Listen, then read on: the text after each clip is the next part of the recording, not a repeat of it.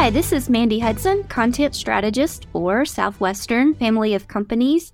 If you've listened to the previous segment on SEO, now we're going to talk about another tool that's exciting in the space, ChatGPT, which is basically an AI, artificial intelligence based writing tool that is sweeping the nation. I wanted to give some thoughts about the tool and tips as to how you can possibly use it for your business if it's helpful for those of you who've like, well, I've heard about this, but I'm not quite sure what it is and or how it could help. ChatGPT is very new, came out in November 2022.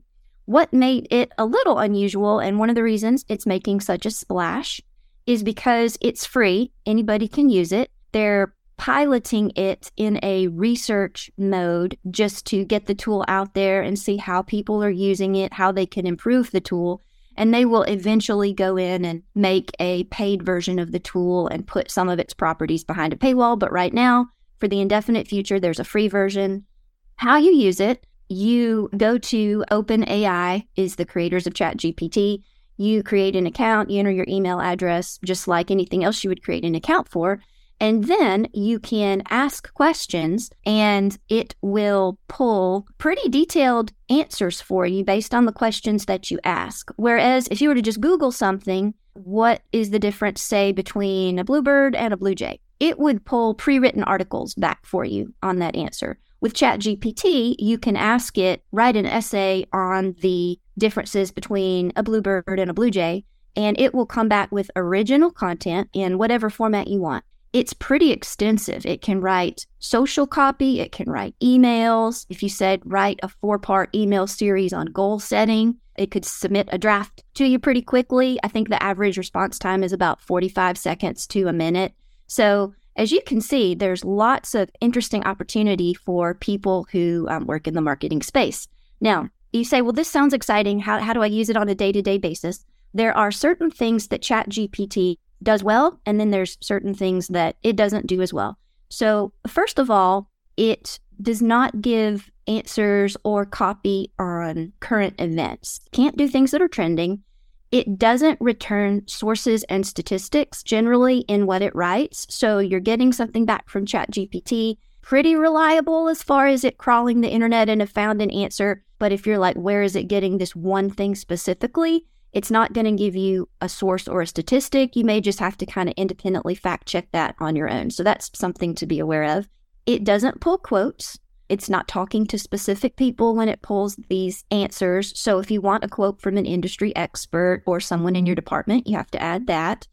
It generally doesn't offer opinions. If you were to ask it something like, is this person a good governor or is this a good policy? It will be diplomatic. It will come back and say, well, some people say yes and some people say no. Here are the pros and here are the cons, which is actually a helpful answer. It's just not going to give you a hard opinion on something that a human would probably have an opinion about. And it usually, depending on the type of search query that you put in, it'll return a thousand words or less. So it's not going to write a book for you or a novel. So, what it can do, and um, this is pretty exciting, it's great for doing research on outlines. If you were researching content for um, high school curriculum and you wanted to know what are 10 ways that teens can earn money, what are five steps you can take right now to be financially independent, that's the type of content that um, it delivers really, really well on. It's great at summarizing complex things. If you were to say, write a 750 word essay on what is the stock market, it would give you a pretty detailed answer. And then it's really good at simple what is questions. What is this? What is that? How to do this? How to do that? It can save you a lot of time up front when you are researching things. If you say, you know, I, I think I know what I want to say, I want to make sure that I'm covering all the bases. You can ask it targeted questions to see what it would pull, and then you can go back in there and look at the content that it's created. It knows several different types of mediums, articles, essays, emails, even poems, songs, screenplays.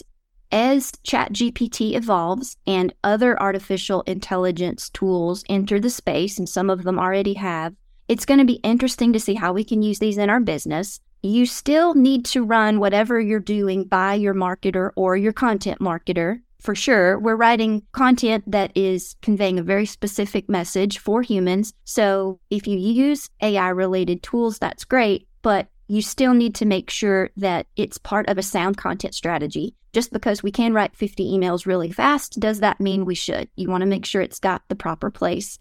One thing that everybody tends to want to use it for, but I tell people have some caution in this area, is creating blogs. Yes, it can help write outlines and drafts of things pretty quickly.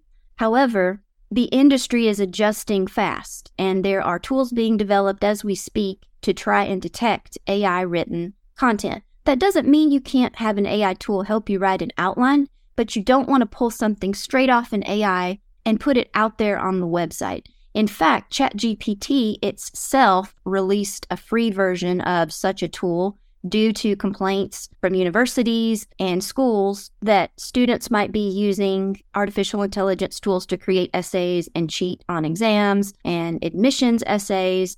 And Google, especially, they still are going to want to prioritize content that's written by humans.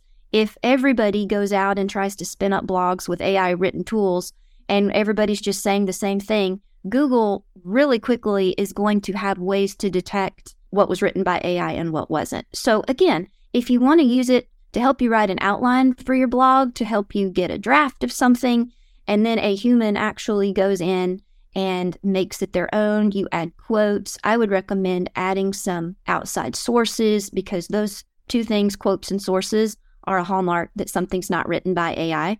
So it's an exciting new piece of technology. I don't think it's anything that we have to be afraid of. I think it's going to make our job a lot easier as artificial intelligence around writing and drafting copy progresses, but there is still very much the need for humans to control the strategy, to look at what is being produced, and to edit and craft messaging that are going to customers. I tell people at the end of the day, you know your customer. We are writing very specific content to a very specific audience, and nobody knows your audience better than you do, including ChatGPT. So it's something cool to be mindful of. If you have any questions, again, please don't hesitate to reach out to the marketing team. That's what we're here for. We're here to help you make the best content for your strategic purposes with your business. And we're super excited to serve you guys in any way that we can.